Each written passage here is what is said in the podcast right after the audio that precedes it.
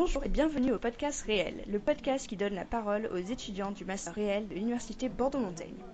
Pendant la crise sanitaire qui nous occupe présentement, la recherche perd une facette cruciale de son existence, le partage. Le podcast se propose donc de partager à distance les sujets divers et variés des étudiants. Aujourd'hui, nous accueillons Baptiste. Bonjour Baptiste. Bonjour, tu vas bien? Ça va et toi? Ça va, ça va. Euh, Dis-moi, tu es en Master 2 réel? Tu vas bientôt rendre ton mémoire. Exactement, j'espère Ouais. bientôt. on verra, on verra. Ça, on verra. Euh, Ouais. Ton parcours scolaire, du coup, pour arriver jusqu'ici Ah, alors moi j'ai un parcours un petit peu atypique. Euh, j'ai eu mon bac en 2014, donc un bac euh, économique et social, euh, donc qui n'était pas du tout littéraire à la base. J'ai fait ensuite après mon bac une année de prépa euh, en orthophonie, donc pour passer les concours d'orthophonie. La première année donc je les ai pas eu, donc j'ai refait une deuxième année de prépa que j'ai faite en parallèle euh, de ma première année de licence en lettres modernes. Voilà. D'accord. Euh, donc j'ai toujours pas eu les concours euh, à, à la deuxième année de prépa, donc j'ai poursuivi euh, mon parcours en, en licence. Donc je suis allé jusqu'en jusqu'à la licence 3 du coup, euh, et j'ai fait l'option euh, métier de l'écrit et intermédialité du coup en, en licence 3. Et après je suis parti sur euh, donc le master réel. Voilà, et je suis en deuxième année et j'espère bientôt finir. Voilà, oui, donc c'est un parcours un petit peu euh, voilà qui qui était pas destiné à la base à la à la littérature mais mais voilà. On y, on y arrive quand même. Voilà, on y arrive et euh, je, je regrette pas parce que c'est vraiment un parcours qui m'a plu quoi. D'accord. Euh, Est-ce que tu peux nous dire quel est l'intitulé de ton sujet, du coup, de mémoire? Oui, alors c'est euh, tenez-vous bien représentation et transcendance de l'indicible ou le dépassement du tabou de l'inceste. Voilà. Super. Effectivement. Est-ce que tu peux nous l'expliquer un petit peu? Oui, alors c'est euh, donc c'est un un mémoire déjà qui est comparatiste entre littérature et cinéma déjà. Euh, j'ai une une seule œuvre en fait une une œuvre unique qui donc j'ai le roman et j'ai l'adaptation euh, cinématographique. Voilà, je compare les deux et donc c'est un un mémoire qui euh, qui va essayer de comprendre euh, les outils esthétiques, littéraires, euh, cinématographiques, et- etc., qui vont permettre en fait de dépasser l'interdit de l'inceste sans jamais le représenter. Donc c'est en fait c'est comment représenter l'irreprésentable en littérature et au cinéma, même si c'est un petit peu différent parce que le cinéma c'est l'image, donc forcément Mhm.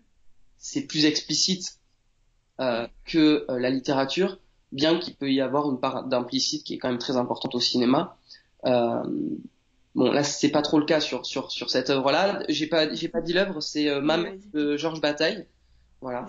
Le dernier, euh, c'est le dernier roman de, de Georges Bataille qui a été publié à titre posthume.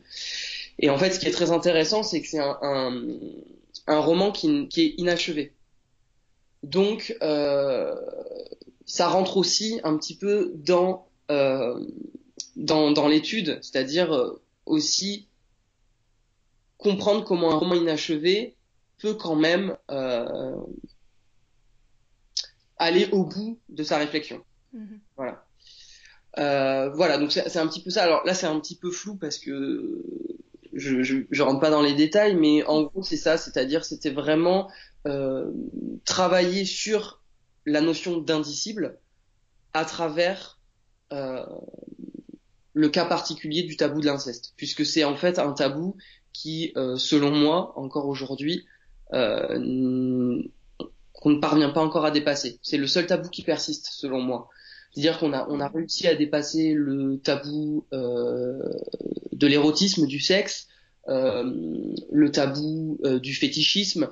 Euh, je parle de ça parce que l'érotisme est très présent aussi dans, dans mon sujet de mémoire. C'est-à-dire qu'on Mhm. passer, on, on peut pas parler de, du tabou de l'inceste sans parler l'érotisme, selon moi. Enfin, c'est- compliqué. Il- la sexualité rentre forcément en compte. Euh, et sachant que moi en plus, je, bon, je fais des parenthèses, mais sachant que moi en plus, je m'intéresse que à l'inceste entre la mère et le fils, c'est-à-dire vraiment euh, par rapport au complexe d'Oedipe, Mhm. vraiment à l'origine du tabou. C'est-à-dire que je, je m'intéresse pas du tout à la relation entre euh, père, euh, ou entre frères et sœurs, ou entre cousins, etc. C'est c'est vraiment pas le sujet. Le sujet, c'est vraiment la mère et le fils. Pourquoi?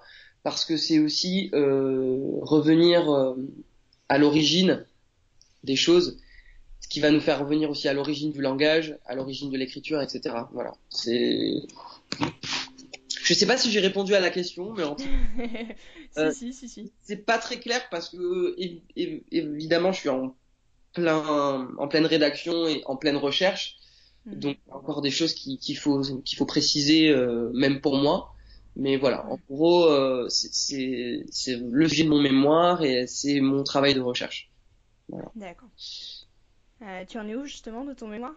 Pleine rédaction, milieu, fin? euh, alors euh, pour être tout à fait honnête c'est pas très bien hein, je suis je suis beaucoup en retard mais je suis vraiment qu'au début c'est à dire que euh, là j'ai rédigé euh, en tout et pour tout 10 pages Euh, non D'accord. 15 pages 15 pages 15 pages à peu près euh, sur 100 voilà c'est Ouais. pas- c'est pas énorme mais après moi c'est vrai que j'ai un rythme de travail j'ai beaucoup de mal à m'y mettre mais une fois que j'y suis je, je vraiment je carbure parce que tu vois hier j'ai travaillé j'ai rédigé en, en 4 heures j'ai rédigé 2 à 3 pages quoi donc D'accord. Ah ouais, tranquille. ce qui est ce qui est pas trop mal c'est vrai c'est vrai que moi une fois que je suis lancé je, je peux rédiger assez vite mais le problème c'était la motivation et puis le contexte aussi euh, actuel qui est qui est pas évident bien que ce soit un contexte qui qui nous permette de, de vraiment avancer sur notre mémoire Effectivement, on n'a rien d'autre à faire de toute façon. paradoxalement c'est vrai que enfin en tout cas pour ma part euh, c'est vrai que paradoxalement c'est un petit peu démotivant aussi de se dire qu'on sait pas trop euh, quand on va devoir rendre notre mémoire euh, Mhm. voilà, il y avait ple- plein d'incertitudes au début du confinement, qui, bon, des incertitudes qui, qui trouvent des réponses maintenant, mais euh, ouais, c'était compliqué, en tout cas pour moi. Voilà, donc Ouais. c'est vrai que j'ai pas une avancée très rapide. Enfin, c'est pas qu'elle est pas très rapide, c'est qu'elle est pas, je, je suis pas une très bonne avancée, quoi.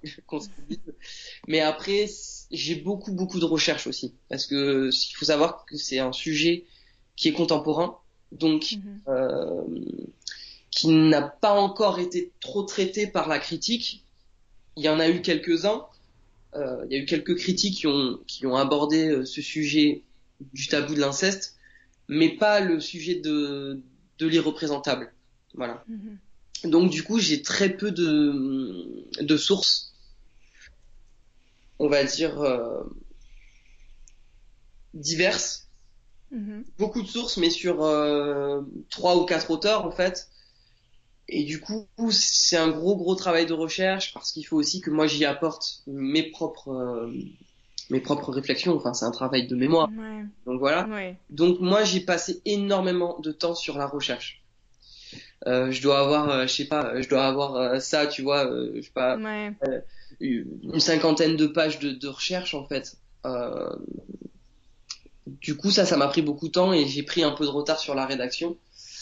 Après, je me dis, voilà, la rédaction c'est long, mais euh, si on se donne un rythme d'écriture de, aller euh, une dizaine de pages par semaine, euh, on la, on va vite l'avoir fini, quoi. Ça va vite, oui, effectivement. Voilà.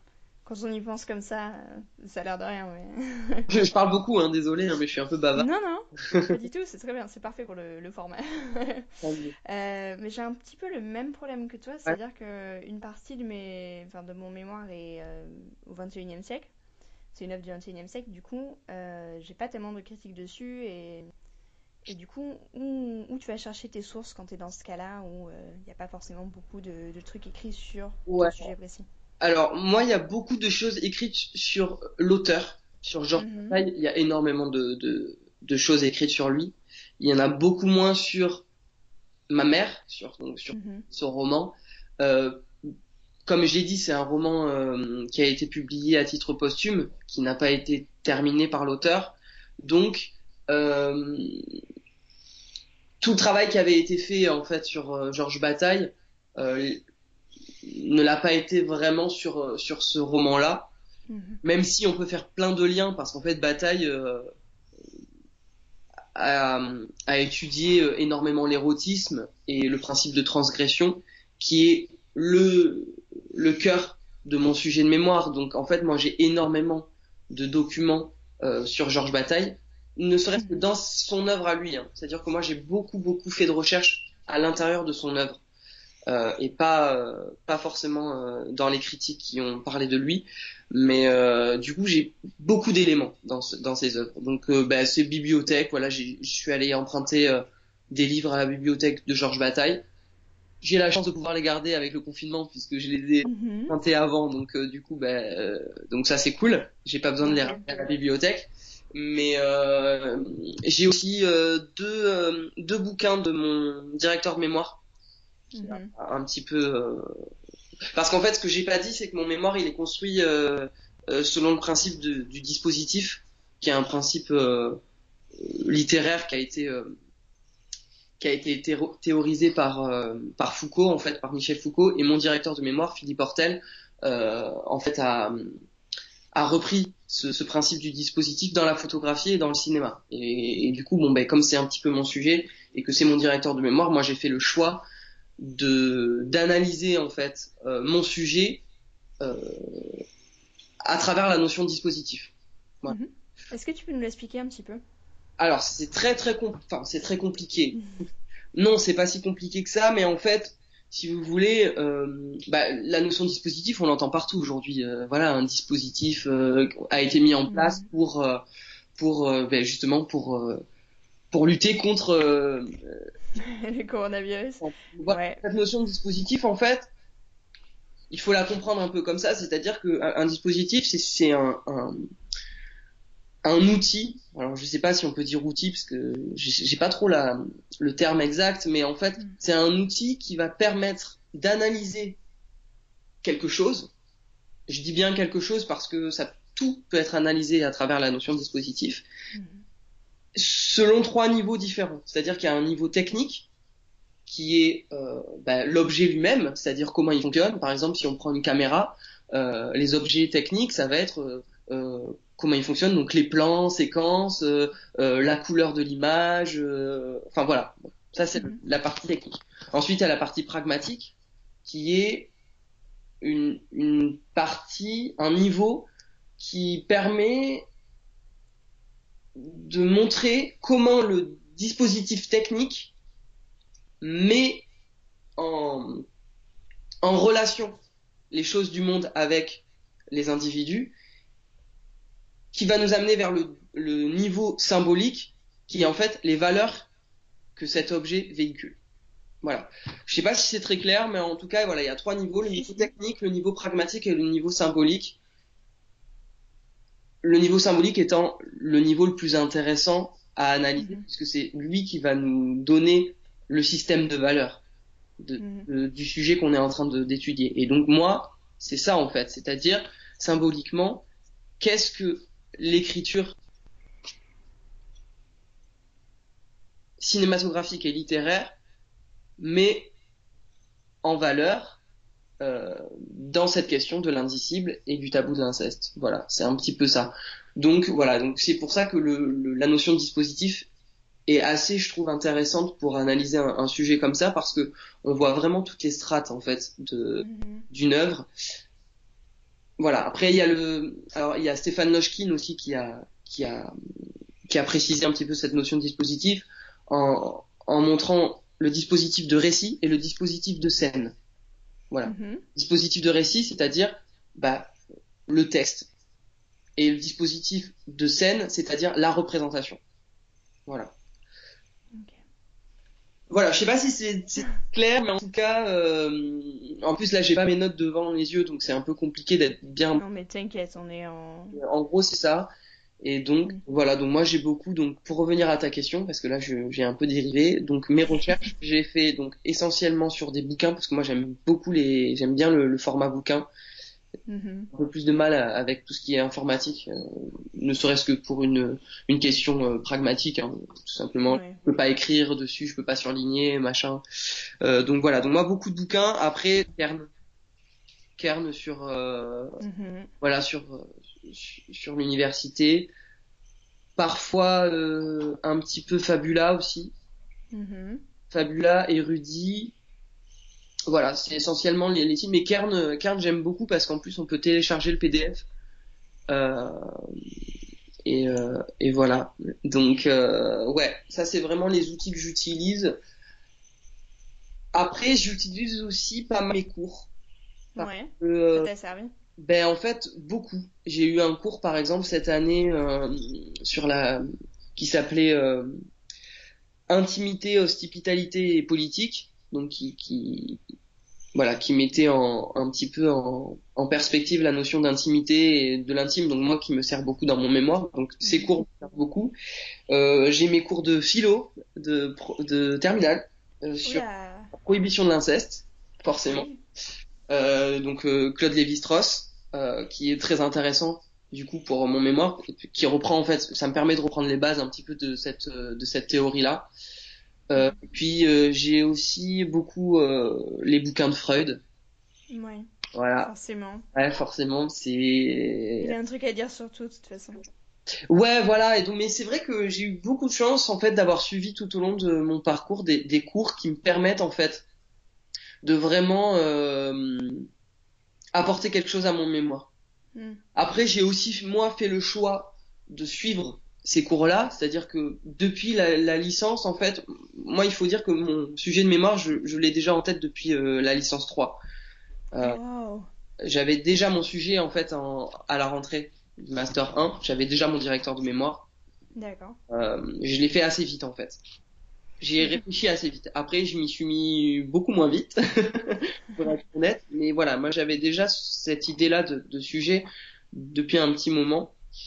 Parce qu'en fait, je suis un, un grand, grand admirateur de Xavier Dolan. Et en fait, c'est parti de son film J'ai tué ma mère. Idée.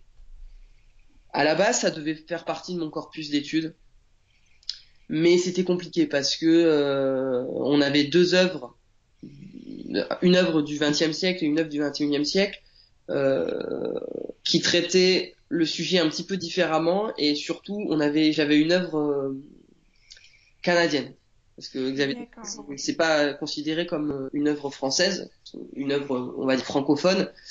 Euh, et du coup, moi, je, je voulais axer vraiment mon étude sur euh, le, le- un corpus français.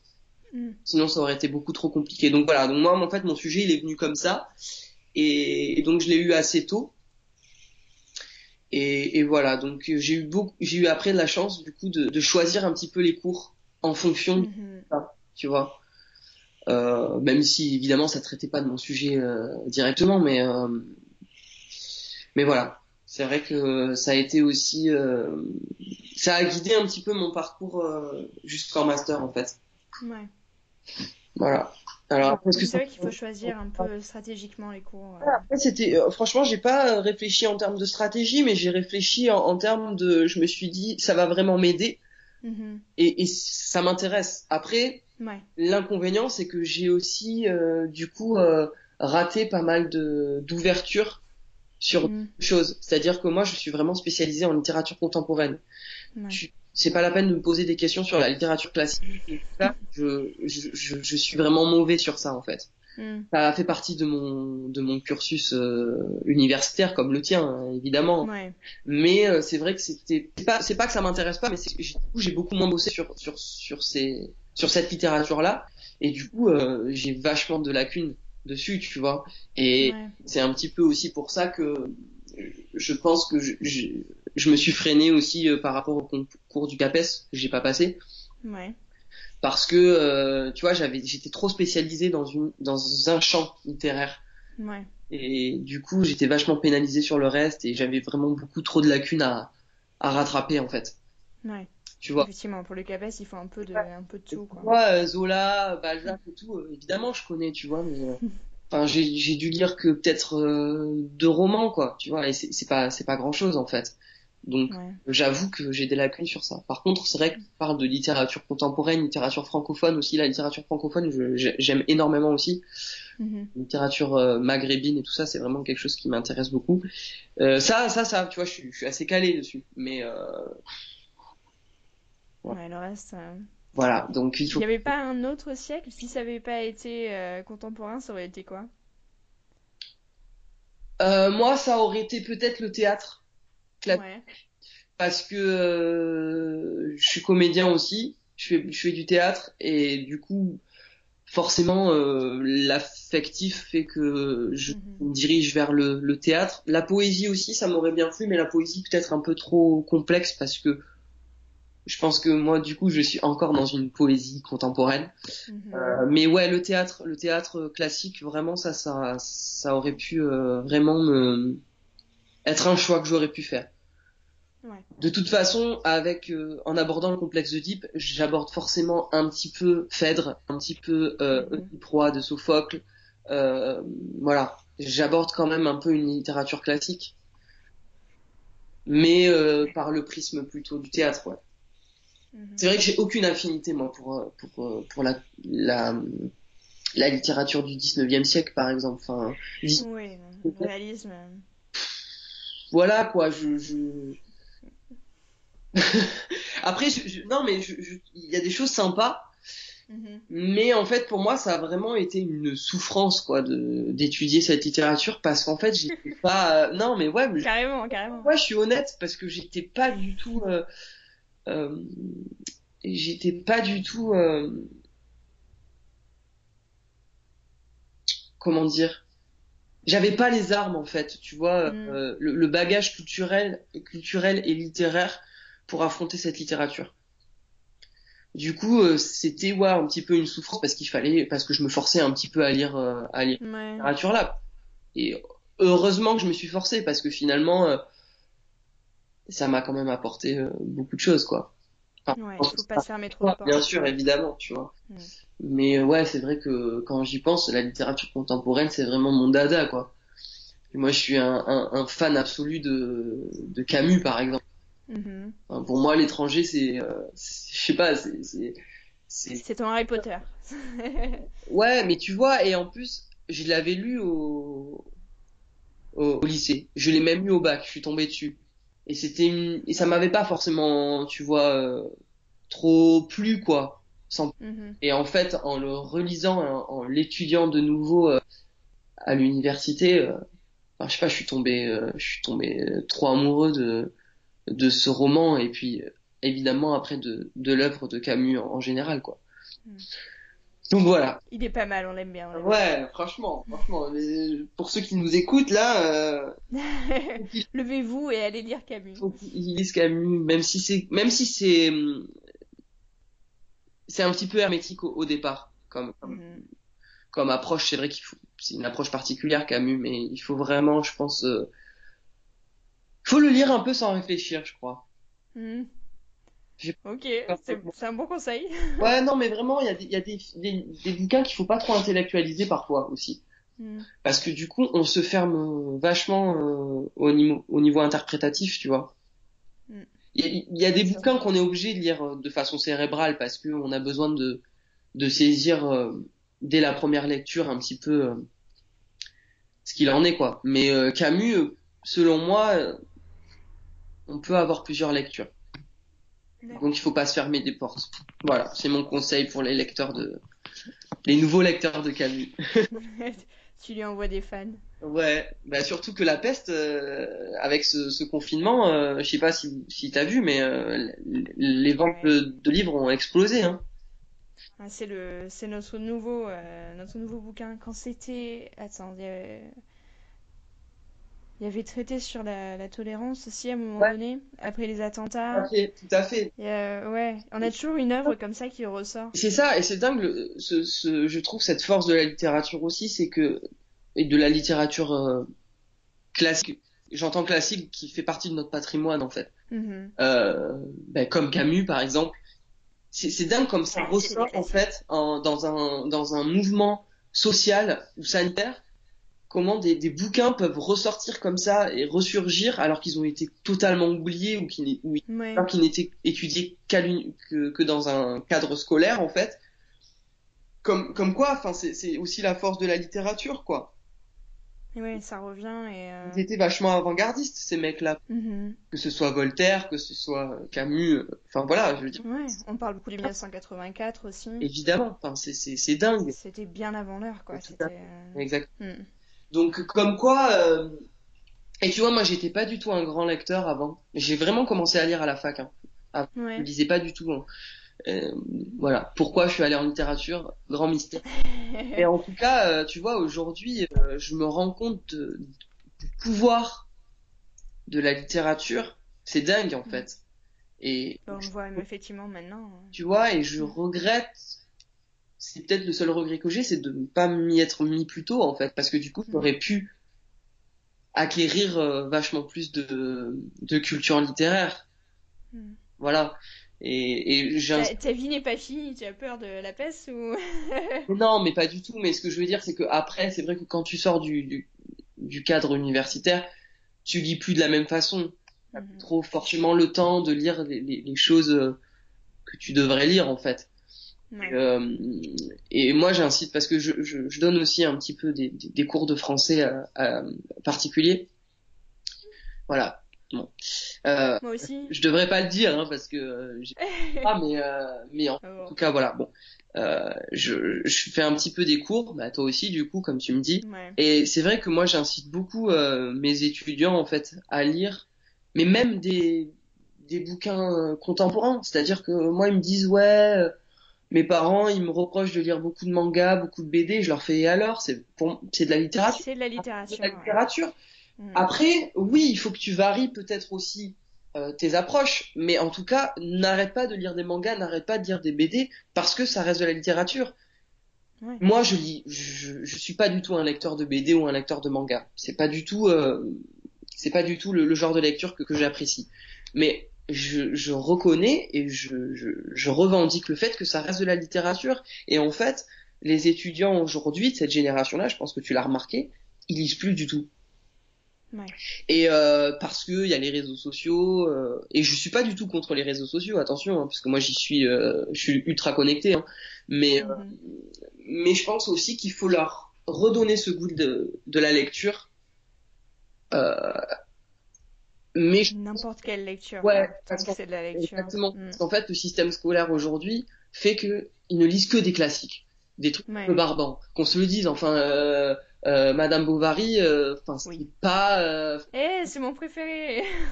Attention, je dis pas que je dis pas que c'est un, un mauvais euh, de la mauvaise littérature, pas du tout. Je dis juste que Mais c'est un peu un lecteur, voilà exactement, pour un lecteur qui n'est pas trop lecteur, C'est c'est barbant quoi. hein, franchement, hein, euh, et voilà.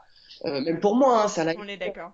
Après, après, je, je, bien sûr que nous, à notre niveau, on a une approche différente, forcément, parce que nous, on étudie la, litté- la littérature, donc on a forcément Ouais. une approche des textes qui est différente, et on peut forcément plus, plus facilement apprécier ce genre de, de littérature qu'un étudiant euh, de lycée, quoi. Le, bah, Ouais, le lycée va me dire, ah, Madame Bovary, oh là, là, c'est barbant, j'en ai trop marre.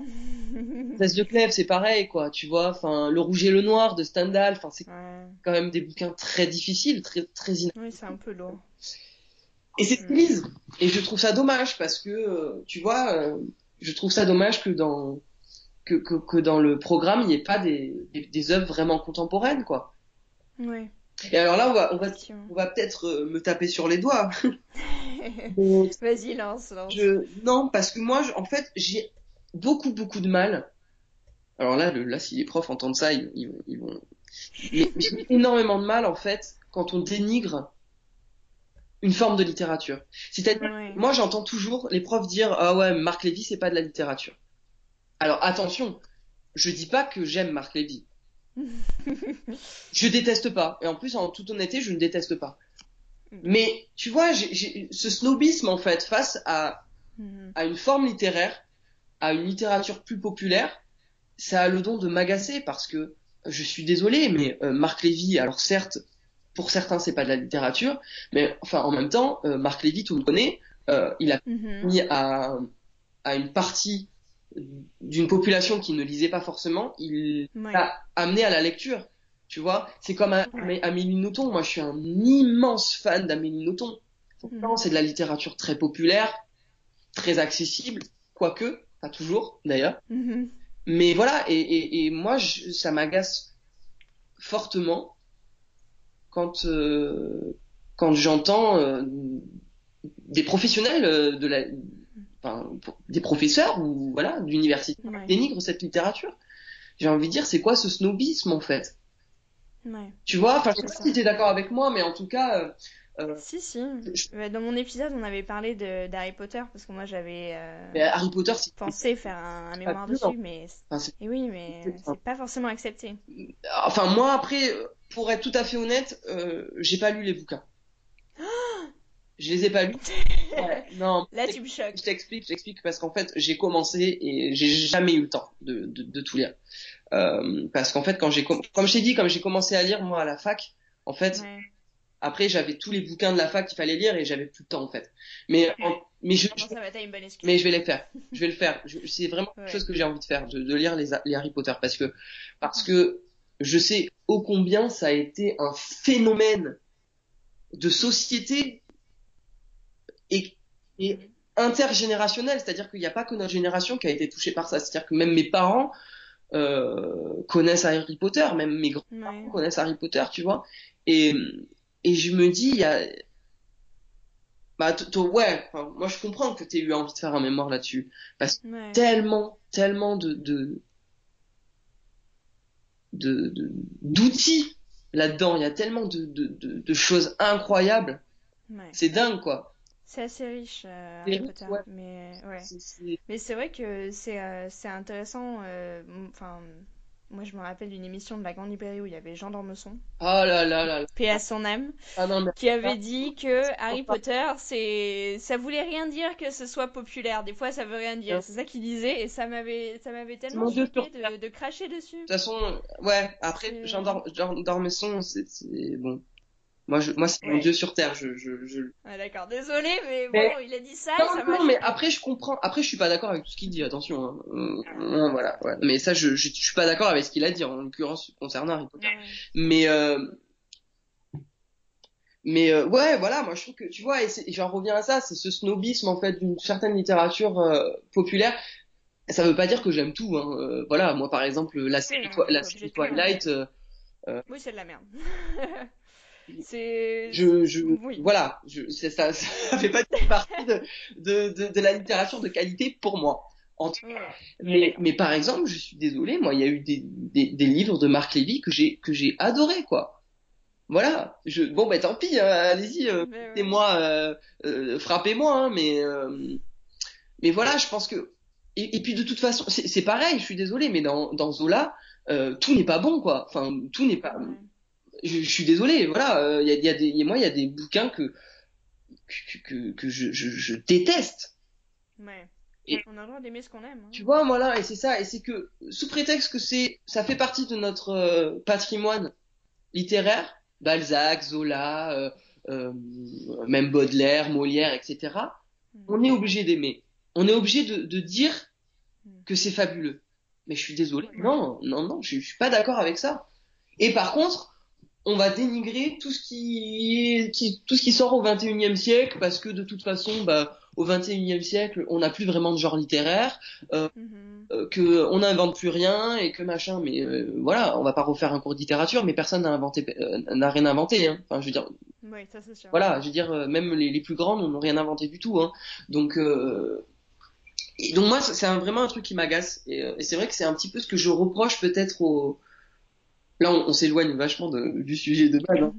non, non, mais on est dans la littérature, C'est un peu ce que je reproche au, au système, euh, au euh, à l'institution scolaire, Mhm. euh, universitaire, enfin tout. C'est que. euh, et d'ailleurs, on, on, on introduit ça dans la tête des, des gamins, c'est que il y a que ce qu'on vous propose qui est légitime. Il y a que ce qu'on vous propose à étudier qui est légitime. Tout le reste ne l'est pas.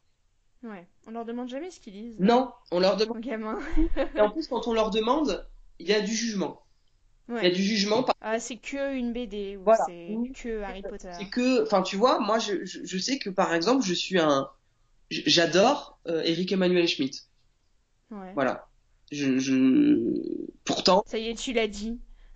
Non mais non, moi, en plus, moi, j'ai honte de rien. Je veux dire, je- j'ai pas honte de mes goûts parce que je, je pense que euh, ce qui est populaire, euh, au contraire, ce qui est accessible et populaire permet de, de, de, de fédérer.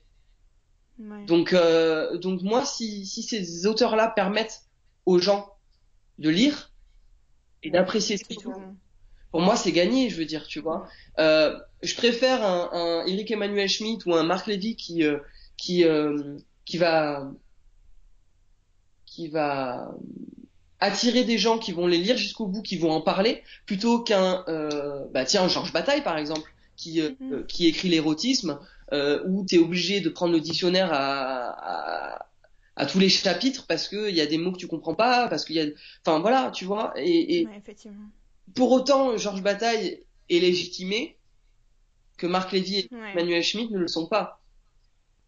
Et pourquoi?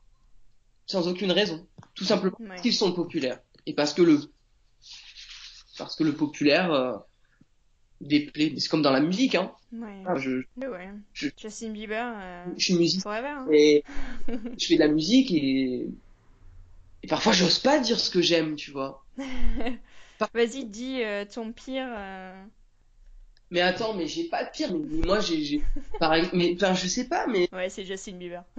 non, non, plus Justin Bieber, je sais pas trop parce que moi, je suis très chanson française. Oh. Parce que quand je dis. Ah d'accord, ah mais non. Quand je dis que je suis très variété française, déjà, tu vois, c'est pas trop, pas trop mm. accepté. Mais non, mais moi, je suis désolé. Moi, tous les chanteurs des années 2000. Euh, voilà, enfin, je sais pas, moi, Jennifer, j'ai adoré. Euh, ah ouais. Cora, j'ai adoré. Enfin, voilà. Ah, actuellement, euh, Slimane, euh, Slimane, j'adore. Enfin, voilà, tu vois. Et, mm. et j'ai pas honte de le dire. Parce que. Euh, Il a pas de raison que. Non, et puis en plus, tout n'est pas bon dans ce qu'ils font. Ouais, Comme tout n'est pas bon dans ce que fait euh, les Zeppelin ou peu importe quoi. Enfin... Exactement, tu vois. Et oui, j'adore, oui, j'adore oui, j'adore Sting, oui, j'adore, euh, oui, YouTube, euh, euh, oui, euh, Michael Jackson, ok, mais, mais au-delà de ça, je pense qu'il y a, j'ai, et c'est aussi ça, et moi, je, je suis persuadé que c'est aussi ça qui fait la culture de quelqu'un. Ouais. Que quelqu'un qui est ultra calé, je sais pas moi, sur, euh, sur Led Zeppelin, par exemple, mhm. et qui connaît rien autour, pour moi, j'estime qu'il a pas de culture. Mhm. Pas ça, avoir de la culture pour moi. Avoir la... Oui, la, culture, ça permet de parler avec les autres aussi. Exactement. Donc si tu aimes que le truc vraiment euh, tout petit, euh, bah, t'es tout seul. C'est être connecté avec plusieurs champs d'un même euh, d'un même domaine, quoi. Et, c'est pour mhm. ça que moi, j'estime ne pas avoir énormément de culture littéraire. Mhm. ne pas être très cultivé au niveau littéraire parce que oui, j'ai une très grande culture de la littérature contemporaine, par contre, j'en ai beaucoup moins de la littérature classique ou de la littérature du hmm. Moyen Âge, etc. Tu vois. Donc voilà. Par contre, les podcasts peuvent aider pour ça. Hein. Je veux pas faire la pub là tout de suite, mais. je, bien sûr, bien sûr, mais tout à fait. Mais et tu vois, par exemple, à contrario, je j'estime être relativement bien cultivé en musique. Ouais. Tu vois. Euh, un peu de tout. Ah, mais carrément de tout. C'est-à-dire que moi, j'écoute vraiment de tout, et ça, c'est vraiment la réponse que tout le monde donne, mais pour le coup, moi, c'est vrai. C'est-à-dire que je j'écoute vraiment de tout, je m'intéresse à tout, même les choses que je, sur lesquelles j'ai des préjugés, je vais me forcer à aller écouter, tu vois, à aller écouter, pour essayer de de changer un petit peu euh, mon avis sur la chose. Euh, et en littérature, c'est pareil. Et, euh, et tu vois, en littérature, et là, j'ai pas du tout honte de le dire, l'un des plus gros best-sellers de, de, de, ces dernières années, c'est euh, La vérité sur l'affaire Arkebert, Joël Dicker. Ouais. Euh, ceux qui ne l'ont pas lu, lisez-le. Je vous garantis, je vous garantis que c'est une, c'est un, un, moment de plaisir inouï. C'est-à-dire que le, le, bouquin doit faire 800 pages, un truc dans ce genre. Peut-être pas. tu le vends mal déjà. Non, ça.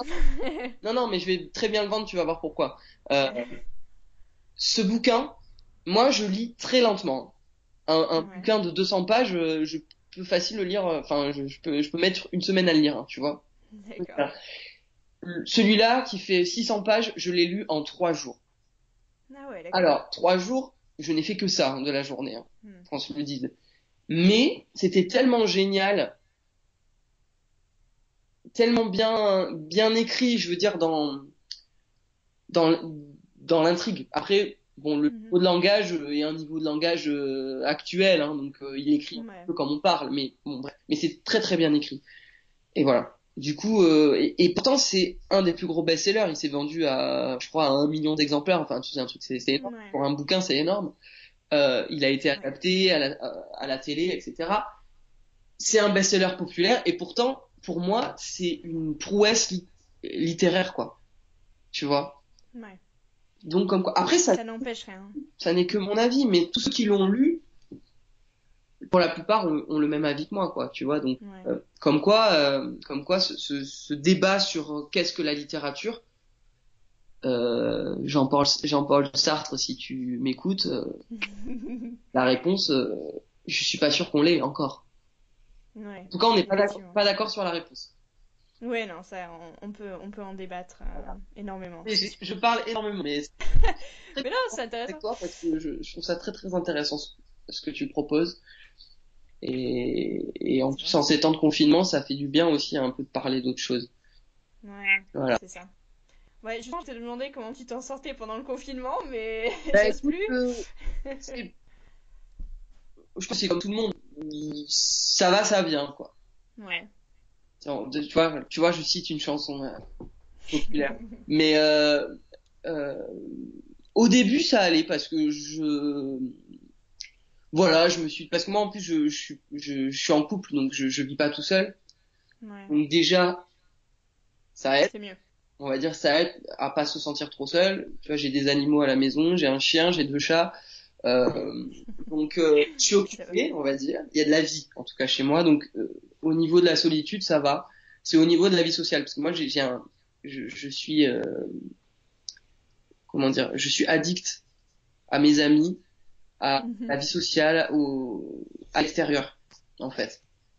Euh, tu vois, je suis hyper actif, donc j'ai toujours besoin d'être, euh, de bouger, de voir mes amis, de voir, euh, de voir ma famille. Enfin, tu vois, mes, mes parents, ils habitent à 300 mètres de chez moi, donc euh, voilà. Mais Mhm. euh, j'ai besoin, tu vois. Et je, je pense que j'ai un petit peu une dépendance affective à, à, à- à la vie sociale. Mais euh, du coup, ça, ça me manque énormément parce que c'est pas pareil, tu vois, d'avoir les gens par, par, par Skype, parce que moi, j'ai quelqu'un de très tactile. et J'ai j'ai besoin, tu vois, de sentir les gens à, à côté de moi. Du coup, c'est c'est compliqué. Ça, c'est compliqué, c'est un petit peu dur à vivre. Ce qui est très très dur à vivre, c'est que j'ai attendu l'été euh, toute l'année, euh, que j'ai pas de jardin, que j'ai pas de balcon, Oh merde. euh, le soleil par la fenêtre et mes voisins du bas, parce que moi, je donne sur le voisin, le jardin des voisins du bas, Ouais. qui sont dans leur jardin, Oh. dans leur bronzette. Je t'avoue que ça me met un peu dans une rage folle, euh, sachant qu'on ne sait pas si on va pouvoir sortir avant la fin de l'été. Euh, donc euh, je suis un petit peu déprimé par rapport à ça. C'est vrai que mon bronzage euh, s'en ressent. Ouais. Euh, ma vie, Pas de plage cette année, peut-être. voilà. Donc euh, ça c'est un Ouais. peu compliqué. Après le confinement, euh, je le vis bien parce que ça me permet de bosser sur mon mémoire, de me forcer à bosser dessus. Tu vois, ça c'est déjà un bon bon point. Ouais. Puis parce que comme je suis hypochondriaque, euh, voilà, t'as compris. T'oses pas sortir.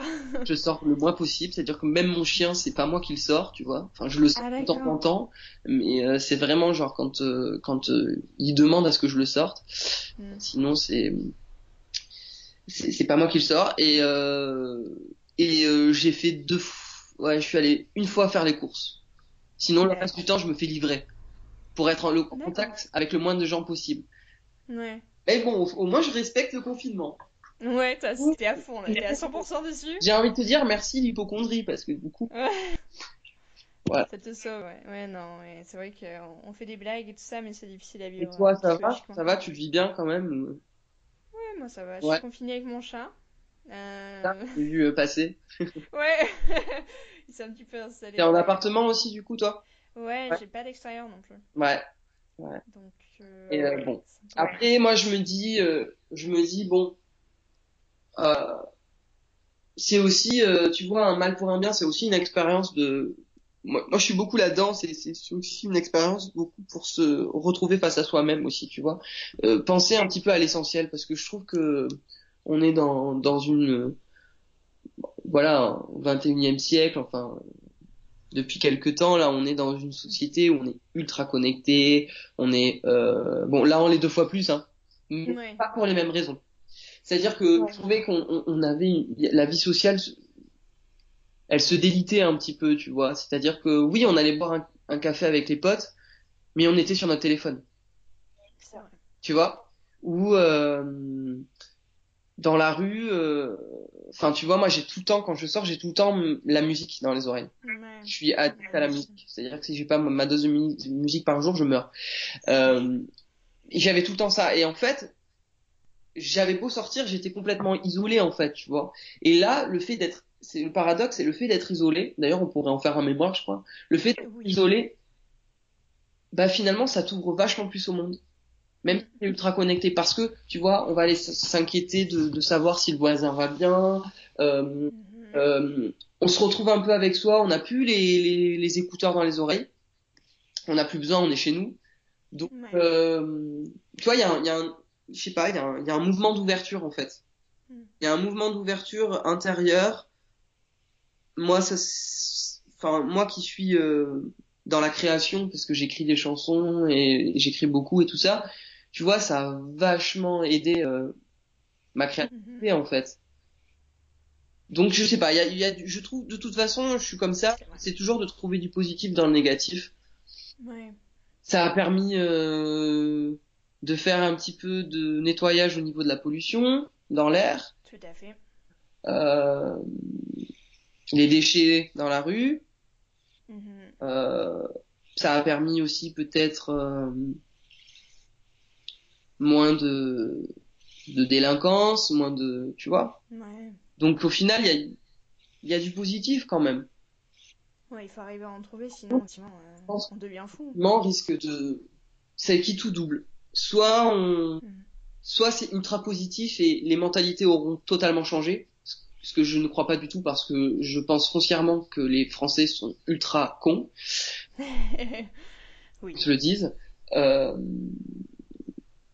soit donc c'est positif et il y a les mentalités qui ont changé et puis on revient dans un, dans un climat un peu de solidarité où on essaie de, mhm. de faire plus attention à l'environnement, etc. Soit c'est totalement l'inverse, c'est-à-dire qu'on pète un plomb parce qu'on mm sortir, on fait la fête, euh, donc euh, des, des, des, centaines et des centaines de comas éthyliques, les urgences mhm. euh, complètement euh, euh, bondées parce que il y aura eu il y aura eu des gens qui auront fait n'importe quoi.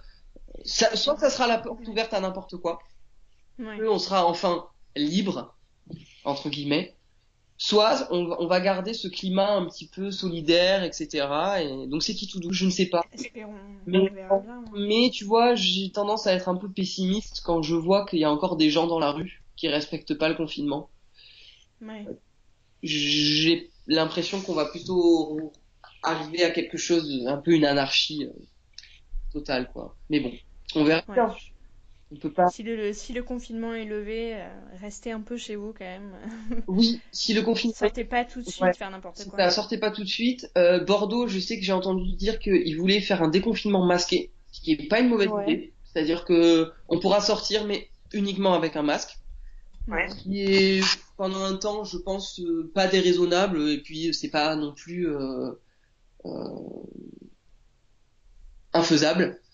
Euh, et en effet, si c'est pas le cas, euh, restez chez vous quand même et évitez quand même le plus de déplacements possible. Mm. Euh, ou et ne faites pas trop d'embrassades. Ouais. Et puis voilà. Et les distances. Et puis peut-être faire des tests aussi euh, sanguins si c'est possible, savoir si on est immunisé, tout ça quoi. Voilà. Ouais, effectivement. Pensez aux, plus, plus fragiles et, euh, utilisez votre tête. Mm. Mais c'est là que tu vois que l'humain quand même est vachement égoïste, quoi, tu vois. Oui. En fait. Et euh, moi, je me, je m'inclus dedans. Hein. En fait, tu vois, ça, ça a permis ça le confinement pour ma part en tout cas, c'est de réfléchir vachement sur moi. Alors c'est au début c'est très angoissant parce que tu te retrouves avec euh, des milliers de problèmes euh, que t'as pas résolu et qui t'arrivent à la figure et c'est compliqué, mais en même temps ça te permet aussi de réfléchir sur euh, ce que tu ce que tu étais et ce que tu faisais avant ce confinement. Ouais. Tu vois?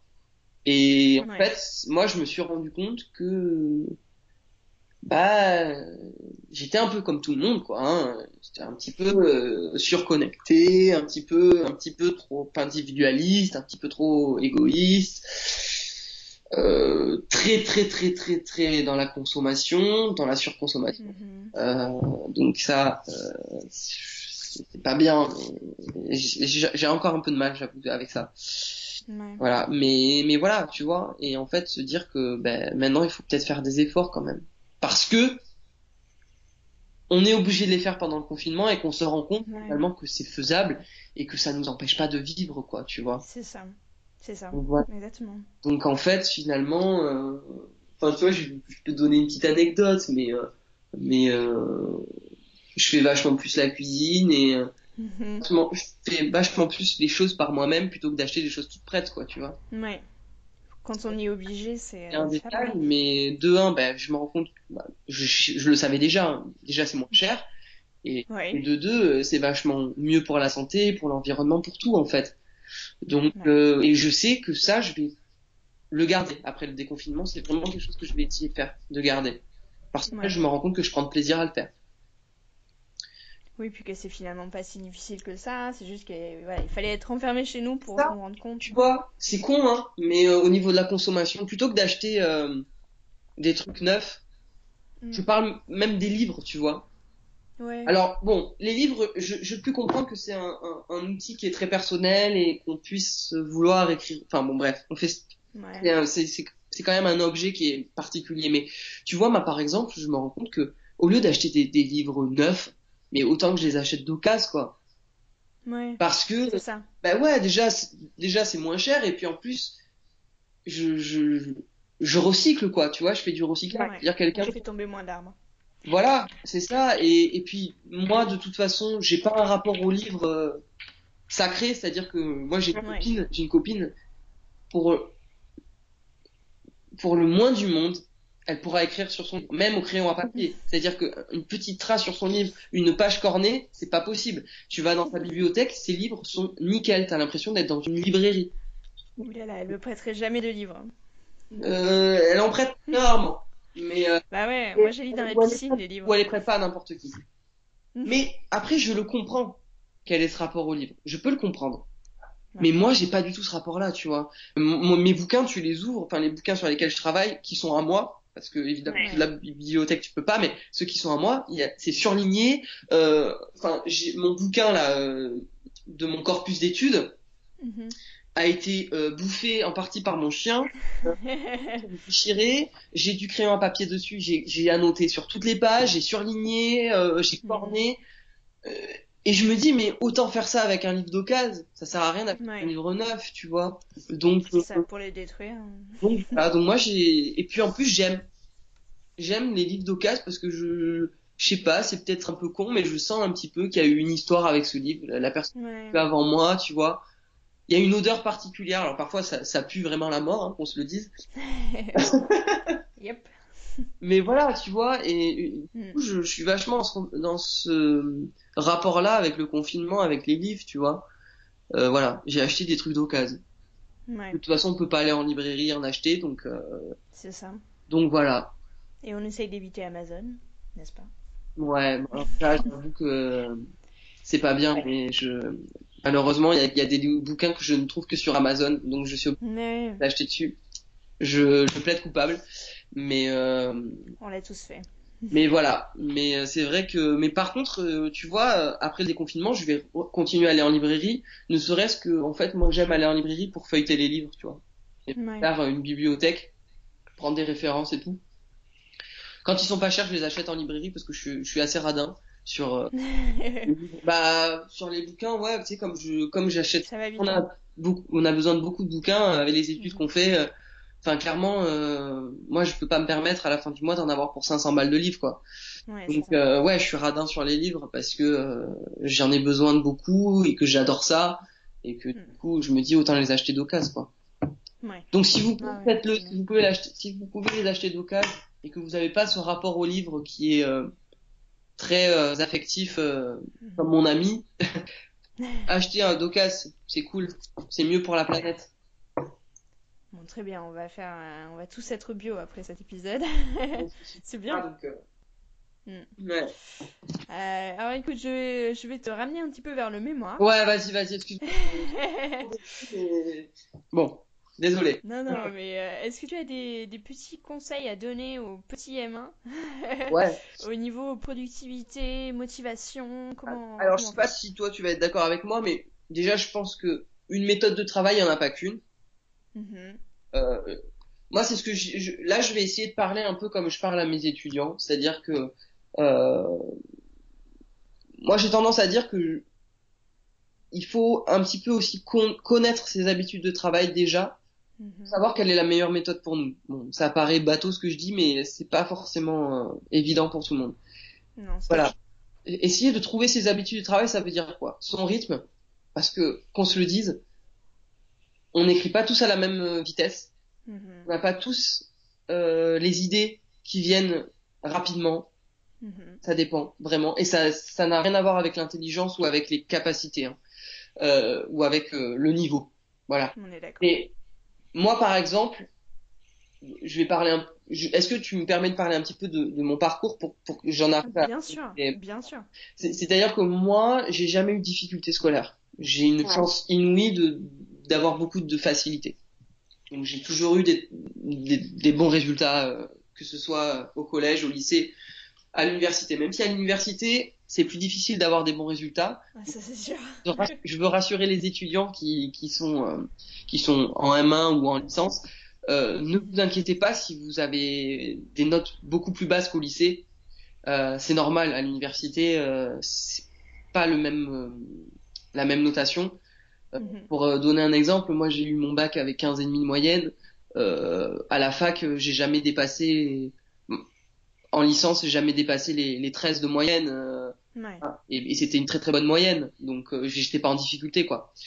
Mhm. En master, bon, en master, je me suis pas mal débrouillé, j'avoue, mais mais voilà, mais bon, on n'est pas là pour parler de mes résultats, mais ce que je veux dire, c'est que votre niveau n'a n'a pas d'impact sur euh, la manière de travailler. C'est-à-dire que la méthode de travail la plus efficace, je pense déjà, qu'il faut qu'on respecte tous déjà, c'est de donner des échéances.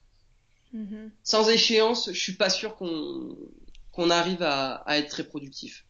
Tu vois, moi, j'ai, je me suis pas mis d'échéance jusqu'ici et ça a été la catastrophe. J'ai pas avancé du tout. Là, mm. l'échéance, c'est le 20 juin, je dois avoir fini mon mémoire.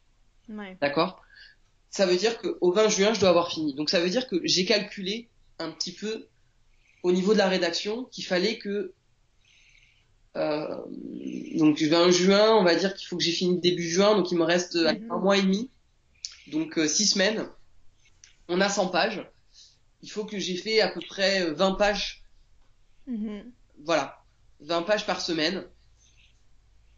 Allez, 15-20 pages par semaine pour être tranquille. Ouais.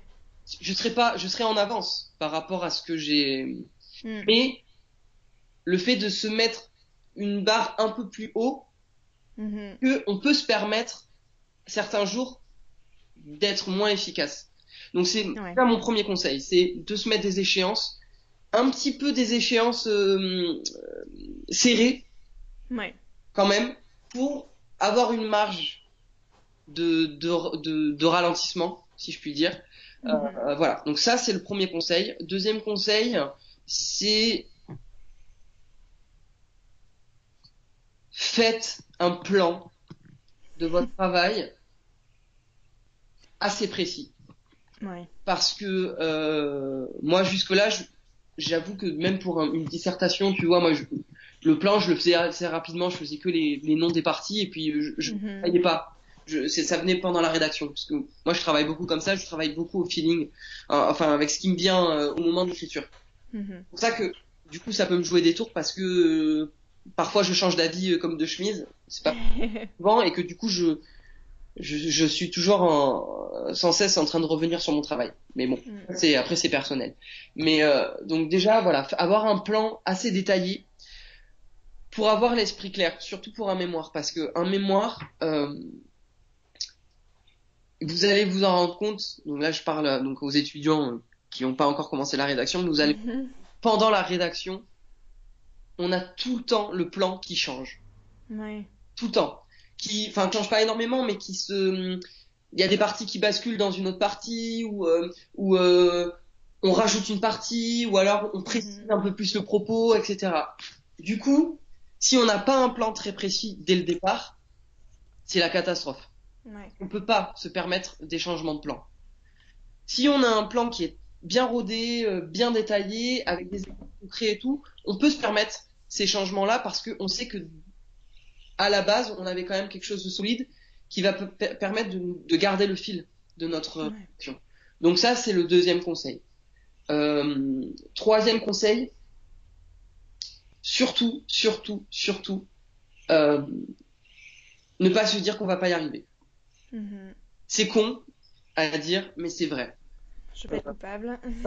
Aussi, j'en ai fait l'expérience il y a pas si longtemps que ça, il y a deux Ouais. Voilà. Euh, non, parce que euh, là, pour être tout à fait honnête, moi, ça fait que deux semaines hein, que j'ai mes 15 pages. hein. Ah D'accord. Je n'avais rien écrit, hein. pas une seule ligne. D'accord. Pourquoi? Parce que jusque-là, je me suis dit, j'y arriverai pas. Je sais Mm. pas comment démarrer. j'ai- Voilà. Et puis il y a aussi un truc qu'il faut savoir, et il faut que les, les étudiants en aient conscience. Et je suis pas là pour dénigrer les, les professeurs d'université, loin de là, mais il faut savoir une chose, c'est qu'on n'est pas énormément guidé sur la méthodologie du mémoire. Effectivement.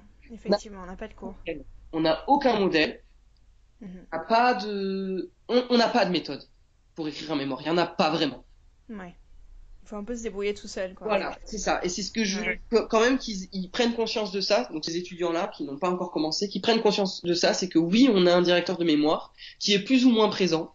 Moi, j'ai la chance d'avoir un directeur de mémoire qui est hyper réactif, qui est hyper présent, euh, voilà, qui me répond très vite, qui m'aide énormément. Voilà, ça, je, je, je tiens vraiment à, à le dire parce que il m'a même euh, en partie fait une partie de mon plan. Voilà, donc euh, Eh ben. voilà. Non, mais j'ai eu énormément de chance. Mhm. Bien, que- bien que j'ai quand même travaillé sur ça. Attention, hein, c'est pas. Oui, oui, oui. Mais voilà. Mais il y en a qui n'ont pas cette chance-là, qui n'ont pas cette chance d'avoir un directeur de mémoire qui est très présent. J'ai une amie qui a un directeur de mémoire, qui... elle attend toujours sa réponse depuis deux mois. Euh, donc, on n'est pas beaucoup aidé en termes de méthodologie. Mhm. Donc, mon conseil, c'est vraiment donc déjà de pas se démoraliser, de pas dire je n'y arriverai pas. Il faut démarrer en fait par un bout. On démarre par Ouais. voilà, n'importe lequel. On commence à écrire des phrases, c'est pas grave. Même si on, on, on sait pas quel style employer, Mhm. il faut se lancer. Ouais. Le- La seule Conseil. chose que je peux, je peux dire euh, dès maintenant, c'est évidemment, on ne dit pas je dans un mémoire. Mhm. C'est un, ça doit être impersonnel, d'accord? Ouais. Donc c'est nous, mais un nous impersonnel, voilà, Mm. ou euh, ou des tournures impersonnelles. Voilà. Donc, donc, je, c'est un petit détail, mais qui a quand même son importance pour Mhm. peut-être aider à, à commencer la la rédaction. Euh, Ouais. Voilà, et donc vraiment commencer par un bout et, et pas se dire je commence par l'introduction et je finis par la conclusion. D'ailleurs, petit conseil que je donne à tout le monde parce que je l'ai appris euh, une fois l'avoir fait, c'est Mhm. j'ai envoyé mes cinq pages d'introduction à mon directeur de mémoire qui m'a dit l'introduction, on l'a fait à la fin. Voilà. Ce que Moi, je ne, fait au début. voilà, ce que je ne savais pas. Alors, c'est pas une obligation, attention. Ouais, Moi, en l'occurrence, j'ai fait l'introduction au départ parce que je travaille comme ça, j'ai besoin d'avoir une introduction pour démarrer mon travail. Voilà, moi, je, c'est comme ça. Dans mon esprit, euh, l'introduction, elle permet de poser mon travail. Donc, Ouais. moi, j'avais besoin de faire l'introduction. Mais sachez que ne prenez pas non plus trop de temps au départ pour faire l'introduction parce que normalement, elle se fait à la fin. Voilà, Ouais. les premiers conseils. Et après, je pense qu'il faut pas, par contre, ça, je pense que tu seras d'accord avec moi, c'est pas nécessaire de commencer dans l'ordre du mémoire. Ouais. On peut, on peut très bien commencer par euh, la troisième partie ou voilà. Commencez en fait par la partie qui vous motive le plus. Ouais. Ah. Celle qui a l'air le plus simple, Ouais. celle qui est. Ouais. Toi, alors, moi, je suis un peu contradictoire avec ce que je dis parce que là, en- actuellement, je suis en train de rédiger la partie qui est la plus barbante de mon mémoire, qui est la plus théorique, qui est la plus chiante à faire. Mais Tu peux commencer par le pire aussi. Parce que voilà, moi, je- je- Mhm. j'ai tendance à, à, à me débarrasser du pire pour pouvoir faire le meilleur à la fin pour être moins démoralisé. Ah, d'accord. Mais, mais entre temps, tu vois, j'ai quand même démarré une partie qui me plaît un peu plus. Du coup, ça a compensé le fait, enfin, ce, ce, ce, ce- ce travail un peu laborieux euh, Mhm. de cette partie un peu un peu compliquée que même moi j'ai un peu du mal à comprendre.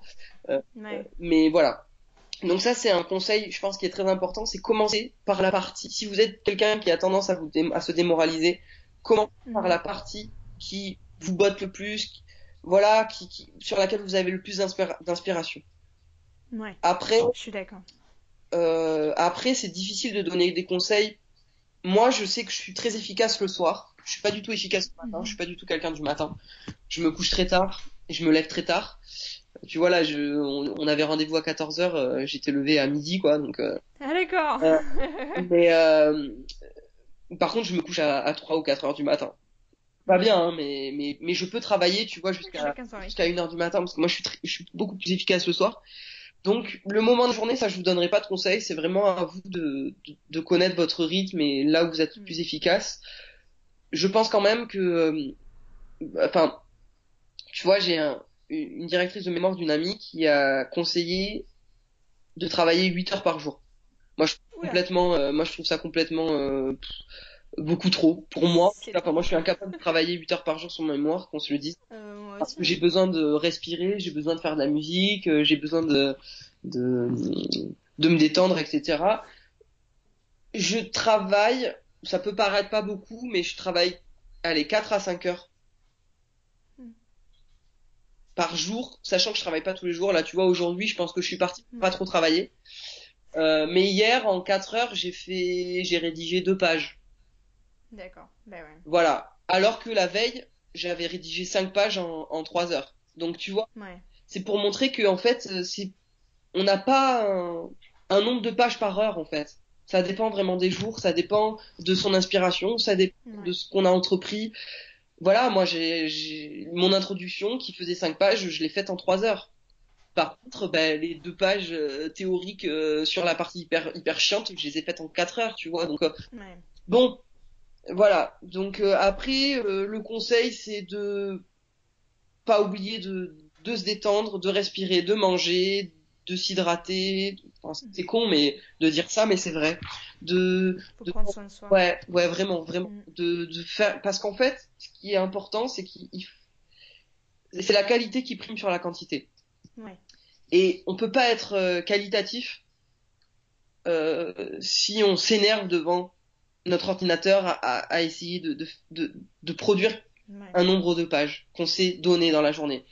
C'est un peu contradictoire avec ce que j'ai dit, parce que quand on se donne une échéance, on se donne forcément un objectif. Mais si... ouais, il faut être souple, il faut s'écouter. Faut... C'est ça que je veux vraiment dire aux gens, c'est que mm. cet objectif n'est pas atteint, ce n'est pas grave. Ouais.